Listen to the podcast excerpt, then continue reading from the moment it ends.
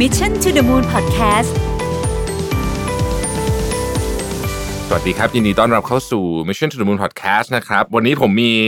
แขกสุดพิเศษนะฮะเป็นแบบรู้จักกันมาหลายปีนะครับ ยังไม่เคยเชิญมาออกรายการสักทีนะครับ เป็นผู้เชี่ยวชาญด้านภาษี น่าจะเรียกว่าที่สุดคนหนึ่งของประเทศไทยนะครับ พี่หนอมแท็กบักหนอม คุณถนอมเกตเอม สวัสดีครับ พี่หนอมครับ สวัสดีครับ สวัสดีครับ รู้สึกเป็นเกียรติมากเลย โอ้โหเป็นเกียรติเช่นกัน เป็นเกียรติมากๆ เราเราเราเจอกันมากี่ปีนะพี่หนอม ตั้งแต่คอร์สนั้นอะคอร์ส เออ ใน ขอพี่บอยใช่ไหม ใช่คอร์สพี่ ห บ ก อย ปี ผมผมไม่คิดโอ้โหแรกตอนแรกที่พี่แท็บเริ่มทำพอร์ตแคสต์แรกๆอะผมยังผมยังโอ้โหแป๊บเดียวทำทุกวันทุกวันทุกวัน เออตอนตอน เออ ตอนนี้ตอนตอนนี้อยากเลิกทำก็เลิกไม่ได้ แม่งเหนื่อย โอ้ ชิ โห บเป่ง โอ้โหโคตรโคตรขยันเลยอะสุดยอดอะไรเงี้ยแล้วแบบโอ้โหแป๊บเดียวขึ้นมาเรื่อยๆ ดีฮะ ขอบคุณมากค ครั รับบ ผมยินดี เอาว่าตอนตอนนี้เราจะคุยกันเรื่องที่เราไม่เคยคุยเลยก็คือเรื่องภาษีเนอะ ครับ ต้องบอกก่อนว่าถ้าใครอยากไปฟังบ่อยๆ ไปฟังช่องพี่หนอมนะโลกไปไกลแล้ว โลกไปไกลแล้ว นะครับ ครับ ไปฟังช่องนั้น แต่ว่าวันนี้เราจะรวบมาให้แบบแบบสั้นๆละกัน ได้เลย นะครับก็ต้องบอกก่อนว่าเออพี่หนอมเนี่ยทำเพจด้วยทำพอดแคสต์ด้วยนะครับแล้วก็ปัจจุบันเอาเป็นฟรีแลนซ์แล้ว เป็น เดี๋ยว ฟิลแลนซ์เป็นวิ นะ เรียกอะไรวิทยากรบรรยายอินฟลูเอนเซอร์อะไรแบบเนี้ยครับ เออ ใช่ เดี๋ยว ฮะ เดี๋ยวเราจะมาคุยเออขอแสดงความยินดีล่วงหน้าเห็นได้เข้าไปชิงโทสโซเชียลด้วย ใช่ใช่ใช่ใช่ผมก็ตกใจเหมือนกันว่าทำไม เดี๋ยวรอลุ้นนะรอลุ้น ครับผม อ้าวผมพี่เริ่มจากเบสิกสุดก่อนเลยนะฮะ แบบว่าคือมนุษย์ส่วนใหญ่ทั่วไปเนี่ย อืม ก็รู้แหละว่าตัวเองต้องเสียภาษี แต่เชื่อไหมว่าบางคนเนี่ย ไม่เคยทำภาษี ไม่ไม่เคยเข้าใจเลย ไม่เคยเข้าใจเลย ใช่ใช่ มันจะมันจะมีแผนกบุคคลทำให้ฮะส่วนใหญ่ ใช่ใช่ อ่า ใช่ใช่ แล้วก็แบบไม่เคยรู้เรื่องอะไรใดๆทั้งสิ้น แบบว่าเขาให้อะไรมาก็ส่งไป ใช่พี่ ทีนี้ไอ้ภาษีส่วนบุคคลเนี่ยมันมันเขาเรียกว่าอะไรครับพองอดอเก้าสิบใช่ไหม พองเรา90 90 90 กับ 91 อ่า เราก็เมื่อก่อนเขาจะจำกันแบบว่า 90 คือรายได้หลายประเภท อ่า 91 คือเงินเดือนอย่างเดียว อืม แต่เดี๋ยวเนี้ยเวลาถ้ายื่นเน็ตอ่ะมันเลือกให้แล้ว อ่า พี่แค่ติ๊กว่าพี่มีอะไรบ้าง อืม อืมอัน แล้วเรายื่นเองยากไหม ผมว่าจริงๆ ถ้าเขาเรียกอะไรดีวะ ถ้าใจ ถ้ากล้าพออะ เออเออ ก็ไม่ยากมากนะ คือสมมติถ้าคนที่มีเงินเดือนอย่างเดียวอ่ะ อืม มันก็ไม่ได้รู้สึกว่ามันยาก คือแค่แค่เราลองเสียเวลาเข้าไปล็อกอินดู อืม แล้วก็มาดูในเมนูสัมภาระว่าเขามีเขียนว่าเงินเดือนอันไหนก็ติ๊ก อืม แล้วค่ารถหย่อนมันก็จะขึ้นมาว่ามีอะไรบ้าง ก็ติ๊กติ๊กติ๊กติ๊กไป เออ เอออันเนี้ยถ้าแบบลองไปมั่วๆดูแรกๆอ่ะไม่ยาก อันนี้เบสิก เบสิกถ้าคนยิ่งคนที่ไม่มีรถหย่อนอะไรเลยอ่ะ อืม ยื่นโคตรง่ายเลยเพราะมันติ๊กช่องเดียว อ่า อ่าถ้ายิ่งเป็นมนุษย์เงินเดือนนะติ๊กช่องเดียวแล้วก็มีอ่ะประกันสังคม กองทุนสำรองเลี้ยงชีพอย่างเงี้ย อืม แล้วจบ อืม ใช่ครับ แต่คนส่วนใหญ่ก็ต้องมีลดหย่อน มีประกัน อ่ามี มีอะไรอย่างเงี้ย พวกนี้ ที่ บ้าง เขาซื้อกันใช่ อ่า ทีนี้แล้วพูดถึงเดี๋ยวนี้คนมีรายได้หลายทางเนอะคนส่วนใหญ่เป็นมนุษย์เงินเดือนด้วย อ่าๆ เป็นฟรีแลนซ์ขาย อ่า ของออนลงออนไลน์ด้วย ครับพี่ คนก็แบบไอพาร์ทขายของออนไลน์ก็ลืมลืมๆไป เออไม่มันมันมีความคิดแบบนี้ด้วยพี่ เออ คือเขาไอ้เข้าใจว่าคนหนึ่งคนเนี่ย อืม เราเนี่ยมีรายได้หลายทาง อืม แต่เราสามารถเลือกได้ว่าเราจะยื่นอะไร อ๋อ คือคนคนคนชอบเข้าใจผิดว่า ผมเป็นมนุษย์เงินเดือน แล้วกลางคืนผมขายของ Facebook เออ ผมยื่นแต่เงินเดือนได้แล้วใช่ไหม เออ เออคือคนน่ะเข้าใจแบบนี้แต่จริงๆแล้วคือ ถ้ารายได้ทุกทางที่คุณมี คุณน่ะต้องมายื่นภาษี อืม อืม ทีนี้ไอไอไอขายของออนไลน์เนี่ย ซึ่งมันเป็นอาชีพที่คนทำเยอะมากเนี่ย มันมี ครับ ความงงอยู่เหมือนกันเนาะ อืม เพราะว่าเวลาเราขายของไป เราก็คือลูกค้าเราก็จ่ายเงินสด ไอเราก็ซื้อมาจากเงินสดอะไรแบบเนี้ย อ่าๆๆ เออมันยังไงอ่ะมันทำไง คือถ้าเอาหลักการผมผมย้อนนิดนึงก็คือภาษีอ่ะ อ่า ภาษีประเทศเราแล้วกันเขาเป็นระบบที่เรียกว่าประเมินตัวเอง ฮะ คือคุณน่ะต้องรู้ข้อมูลตัวเองก่อน ว่าคุณมีอะไรบ้าง เช่นเมื่อกี้บอกว่าเราขายเงินสด อืม อ่าซื้อของเงินสด สิ่งที่คุณจะต้องมีข้อมูลยื่นรายได้อะคือคุณก็ต้องมีข้อมูลว่าไอ้เงินสดที่คุณรับมาทั้งหมดอ่ะทั้งปีคุณมีเท่าไหร่ อ๋อ คือคุณต้องเตรียมตรงนี้ให้พร้อม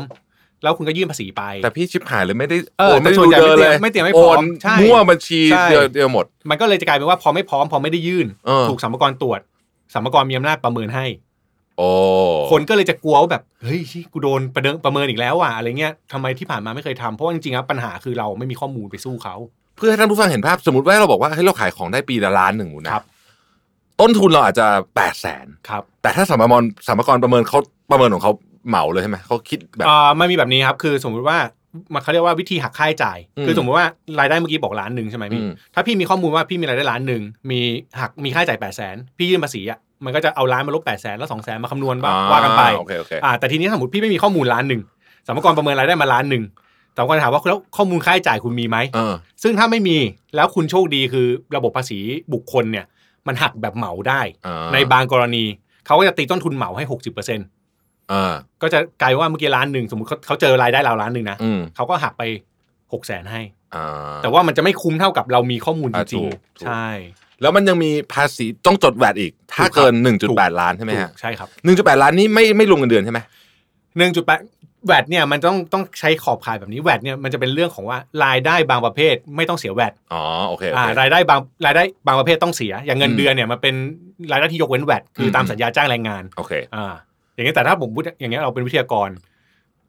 ถ้ามีรายได้ลักษณะการทำงานเหมือนเงินเดือนเนาะ อืม แต่ต้องเสียแวด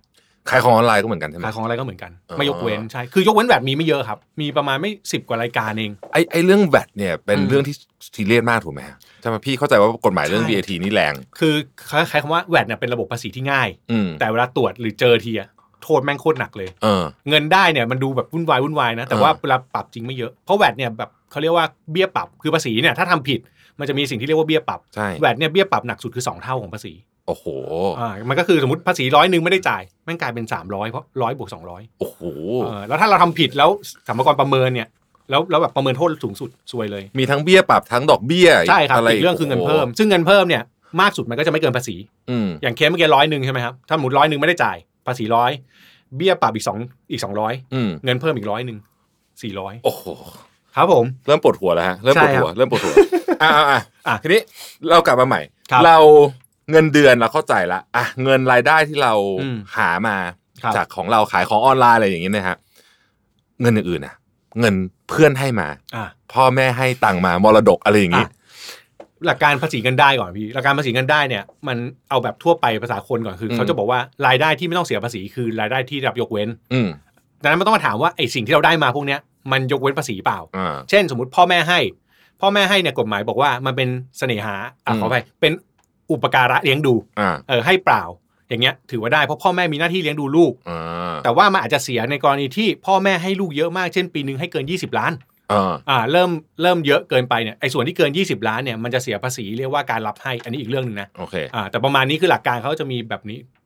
ว่าเฮ้ยถ้ามีรายได้รายได้ยกเว้นไหม อืม เอ่อถ้าถ้ารายได้ยกเว้นก็ไม่ต้องมาคิดเป็นฐานภาษี อืม ใช่ครับแต่ว่าถ้ารายได้ไม่ยกเว้น โดยทั่วไปคนทั่วไปที่ทำงานอะ อืม มันไม่ยกเว้นอยู่แล้ว อ่า ทุกอย่างที่เราได้มาต้องเสียภาษีอืม แม้แต่อย่างสมมติว่าเราจับรางวัลได้มา ใช่ครับ อ่าใช่ไหมฮะก็ยัง ใช่ครับ ต้องได้เป็นจับรางวัล ใช่ ปีใหม่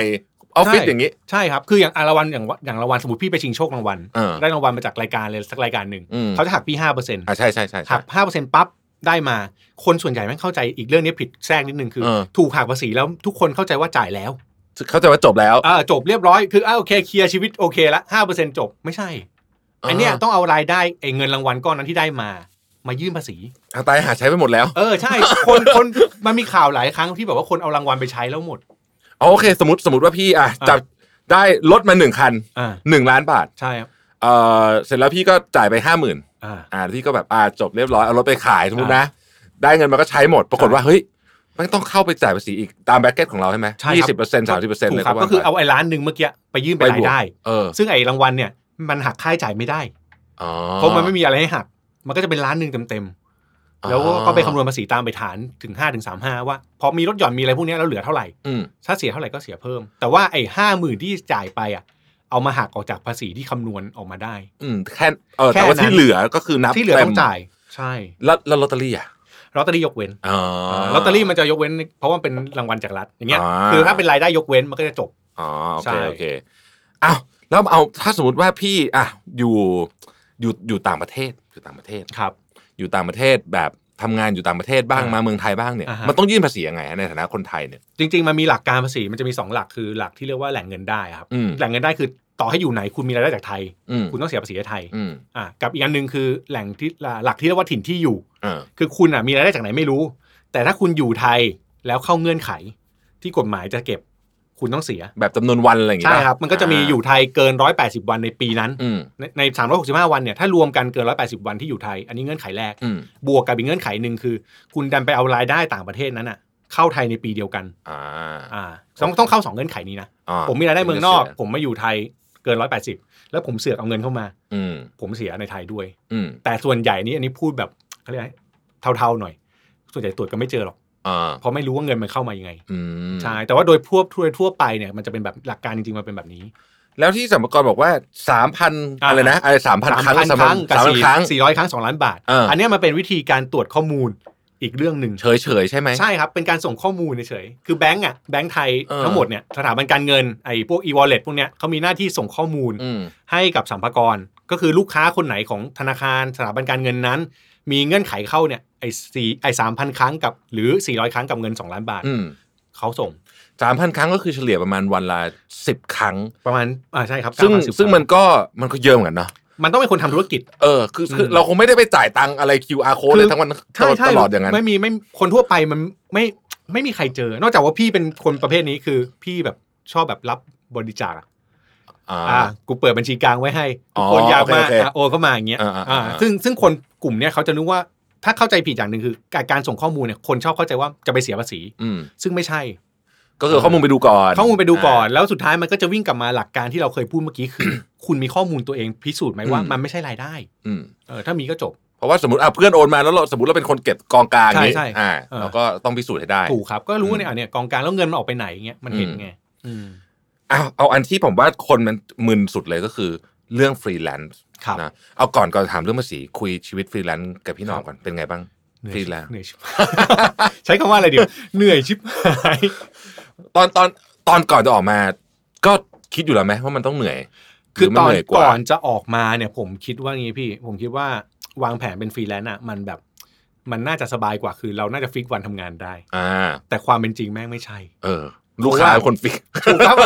แม่บอกว่าอ้าวอยู่ดีผมก็แบบเออตัวติกอะคิวงานล่วงหน้าสักเดือนหนึ่ง เอออ่ ะสมมติเมื่อก่อนตอนที่เราทำงานประจำเรารับฟรีแลนซ์อ่ะ อืม มันง่ายตรงที่ว่าวันนี้กูต้องทำงาน อืม รับไม่ได้ แต่อันเนี้ย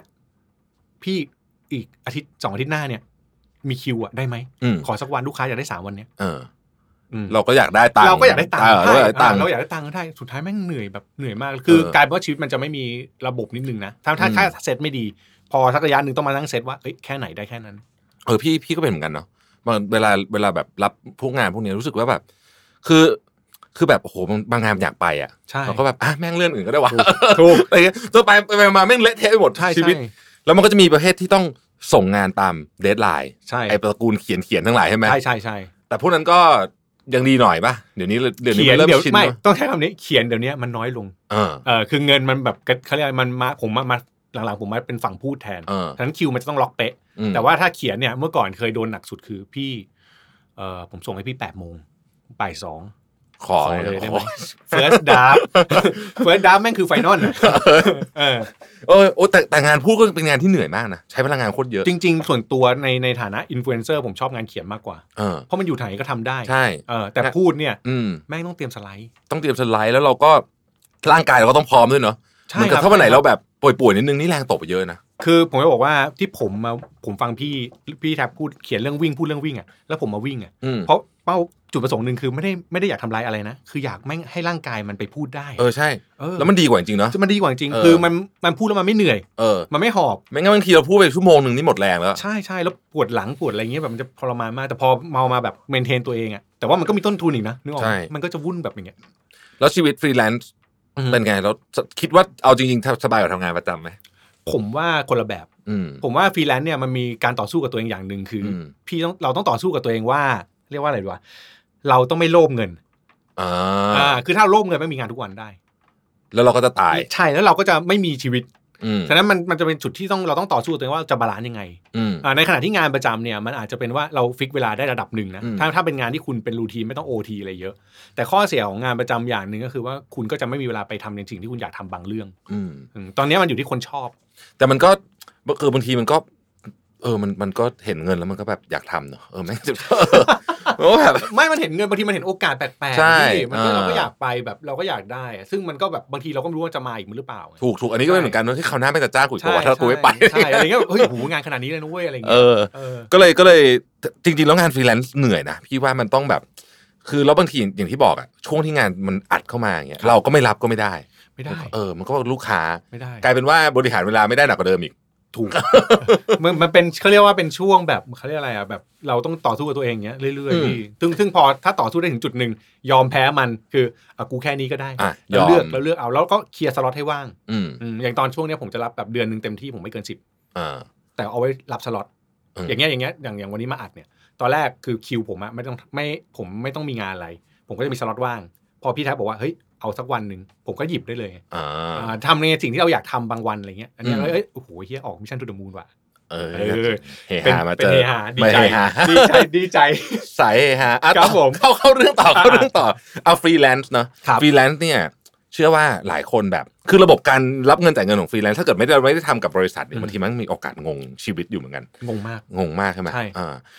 บริษัทเขาจะค่อนข้างชัดเจนเพราะเขาก็ต้องชัดเจนเหมือนกันนะเขาจะมามั่วๆกับเราไม่ได้ บริษัทเขาเอาเราเป็นค่าใช้จ่ายเขาเขาต้องชัดเจน อ่าเขาต้องชัดเจน เขาก็ต้องมีหลักฐานให้ครบ อ่า อะไรเงี้ยครับใช่ อันนั้นก็ไม่เป็นไรไอ้พวกนั้นง่าย ครับ ใช่ไหมฮะทีนี้ฟรีแลนซ์ยื่นภาษีต่างกับคนปกติยังไง ฟรีแลนซ์ยื่นภาษีต่างกับคนปกติคือมันต้องมีข้อมูลเยอะ อืม อันนี้พูดถ้าถ้ามีฟรีถ้าคุณอยู่ในระบบที่บริษัทเขาหักหน้าที่จ่ายมา อืม ฟรีแลนซ์เนี่ยจะมีความวุ่นวายคือมันต้องเก็บไอ้หักหน้าที่จ่ายทุก อ่า ใบให้ครบ ซึ่งกลับไป อย่า ที่ อย่าหาย เออกลับอย่า หายห้ามหายหายไม่ได้แล้วห้ามพลาดด้วยนะ อืม คือส่วนใหญ่ฟรีแลนซ์พลาดเรื่องหนึ่งคือเฮ้ยพอเงินมาใบยังไม่มา อืม แม่งไม่ทวง อ่าใช่ใช่ใช่ ไม่รู้ เพราะบางทีมันไม่มาพร้อมกัน แล้วไม่มาพร้อมกันแล้วถ้าไม่ อ่า ทวงแล้วไม่จดนะ ลืม เขาก็ลืม เขาก็ลืมเราก็ลืม ม บางทีแม่งซวยอย่างนี้พี่บริษัทแม่งปิดไปแล้ว อ๋อ แล้วจะยื่นภาษี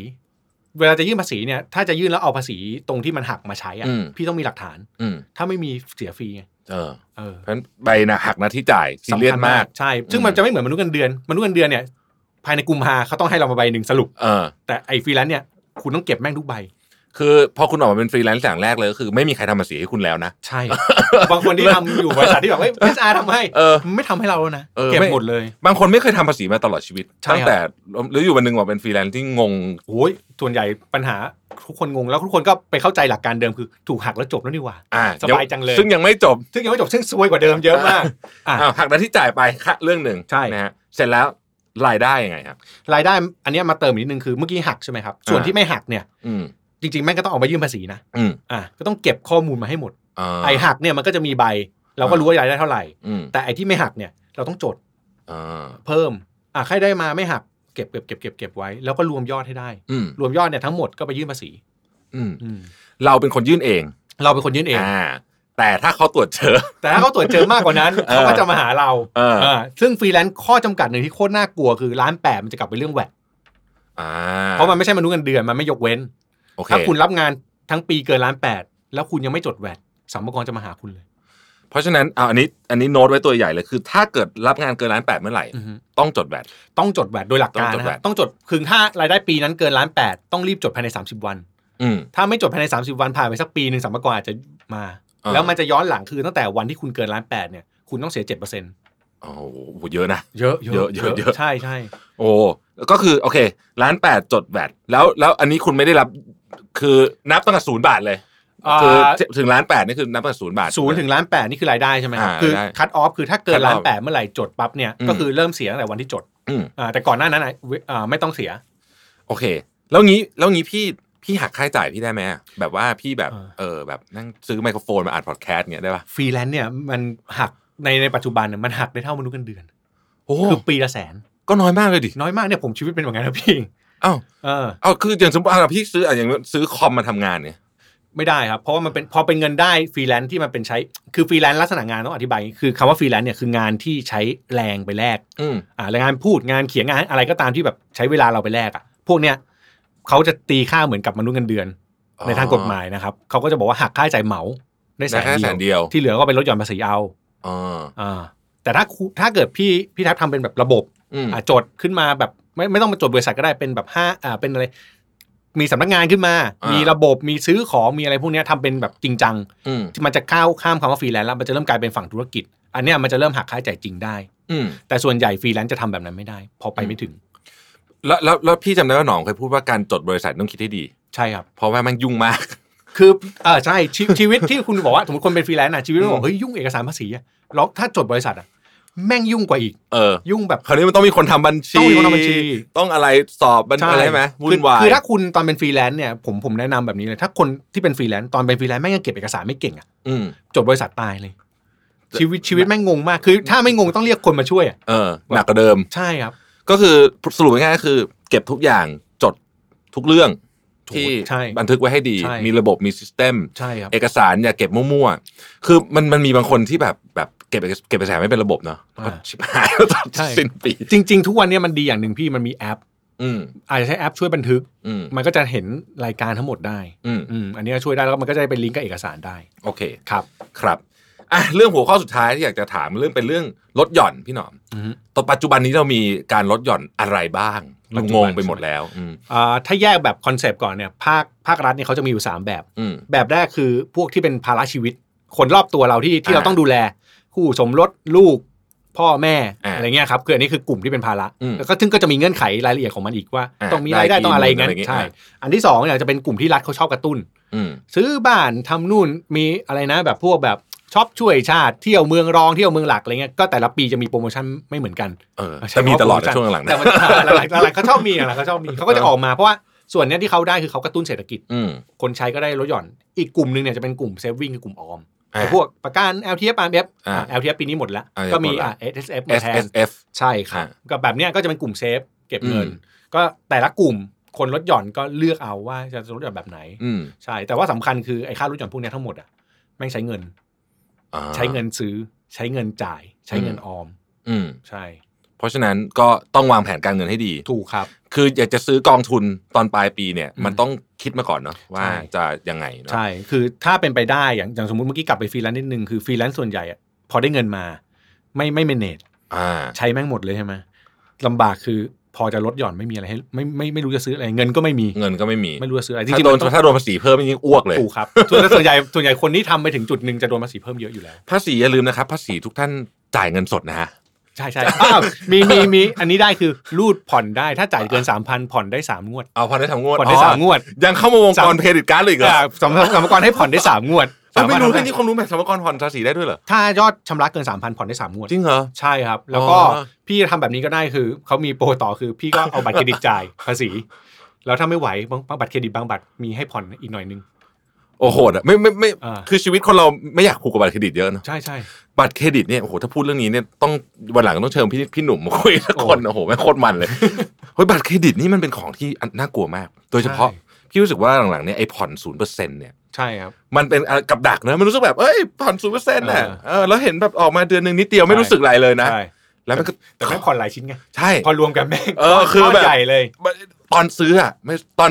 บางทีสิบเดือนแม่งเจ๊งไปของที่ซื้อมา ถูกจริงครับผม ผ่อนศูนย์เปอร์เซ็นต์อันตรายจริงๆ ครับ นะฮะ ผม ก็ต้องวางแผนการเงินให้ดี ใช่ นะครับ โอเค เพราะฉะนั้นเรื่องภาษีต้องบอกว่า ไม่ได้เป็นเรื่องที่ซับซ้อนแต่ขอให้ศึกษา ถูกหู ถูกต้อง ผม ศึกษา ชอบคำนี้มากเลย คือจริง ๆ มันถ้าถ้าตั้งใจศึกษา อืม มันมันต้องเข้าใจอะ อืม แล้วก็ไม่ต้องส่วนตัวผมจะบอกอย่างหนึงว่าอย่าไปพยายามไปเข้าใจในสิ่งที่เราไม่ได้เกี่ยว เออ อ่าสมมติคุณเป็นฟรีแลนซ์คุณก็สนใจในสิ่งที่คุณเป็นอะ อืม ว่าต้องทำอะไรมันคุณไม่ต้องมายุ่งกับขายของออนไลน์ก็ได้นะ เออ อ่าไม่ต้องมาสนใจแต่ว่ารู้ว่าเฮ้ยฉันเป็นแบบเนี้ยฉันต้องเสียอะไรแล้วเอาตรงเนี้ยให้รอด เพราะยังไงเราก็หลีกหนีภาษีและความตายไม่ได้ใช่ไหมฝรั่งเขาบอก ใช่ใช่ debt and taxes ใช่ นะครับ ใช่ ยังไง หนีไม่ ก็ พ้ ต้อน งเข้าใจ ถูก แล้วก็ถ้าเข้าใจแล้วก็จะได้ทำไม่ผิด ใช่ เพราะทำผิดเนี่ยบอกเลยว่าเรื่องใหญ่มาก จริง ถ้าสัมภากระมาหาคุณไม่มีไม่หนุกแน่นอน โอ้ยไม่มีทาง ไม่มีอะไรหนุก คื แน่นอน คือหนีทั้งความตายและภาษีไม่ได้ อืม หนีสัมภากระได้แป๊บเดียวเหมือนกันนะ อ่า เดี๋ยว แป๊ สัม บ ภา เดี ก ยวเดี๋ยระวก็ หนั มา กกว่าเดิม เดี๋ยวก็ ใช่ ตามมาหาจนเจอ ครับผม นะครับ อ่า วันนี้ขอบคุณพี่หน่อมากเลยนะครับ ที่มา ได้ครับ แชร์ความรู้กับ Mission to the Moon ขอบคุณครับ สวัสดีครับ สวัสดีครับ Mission to the Moon Podcast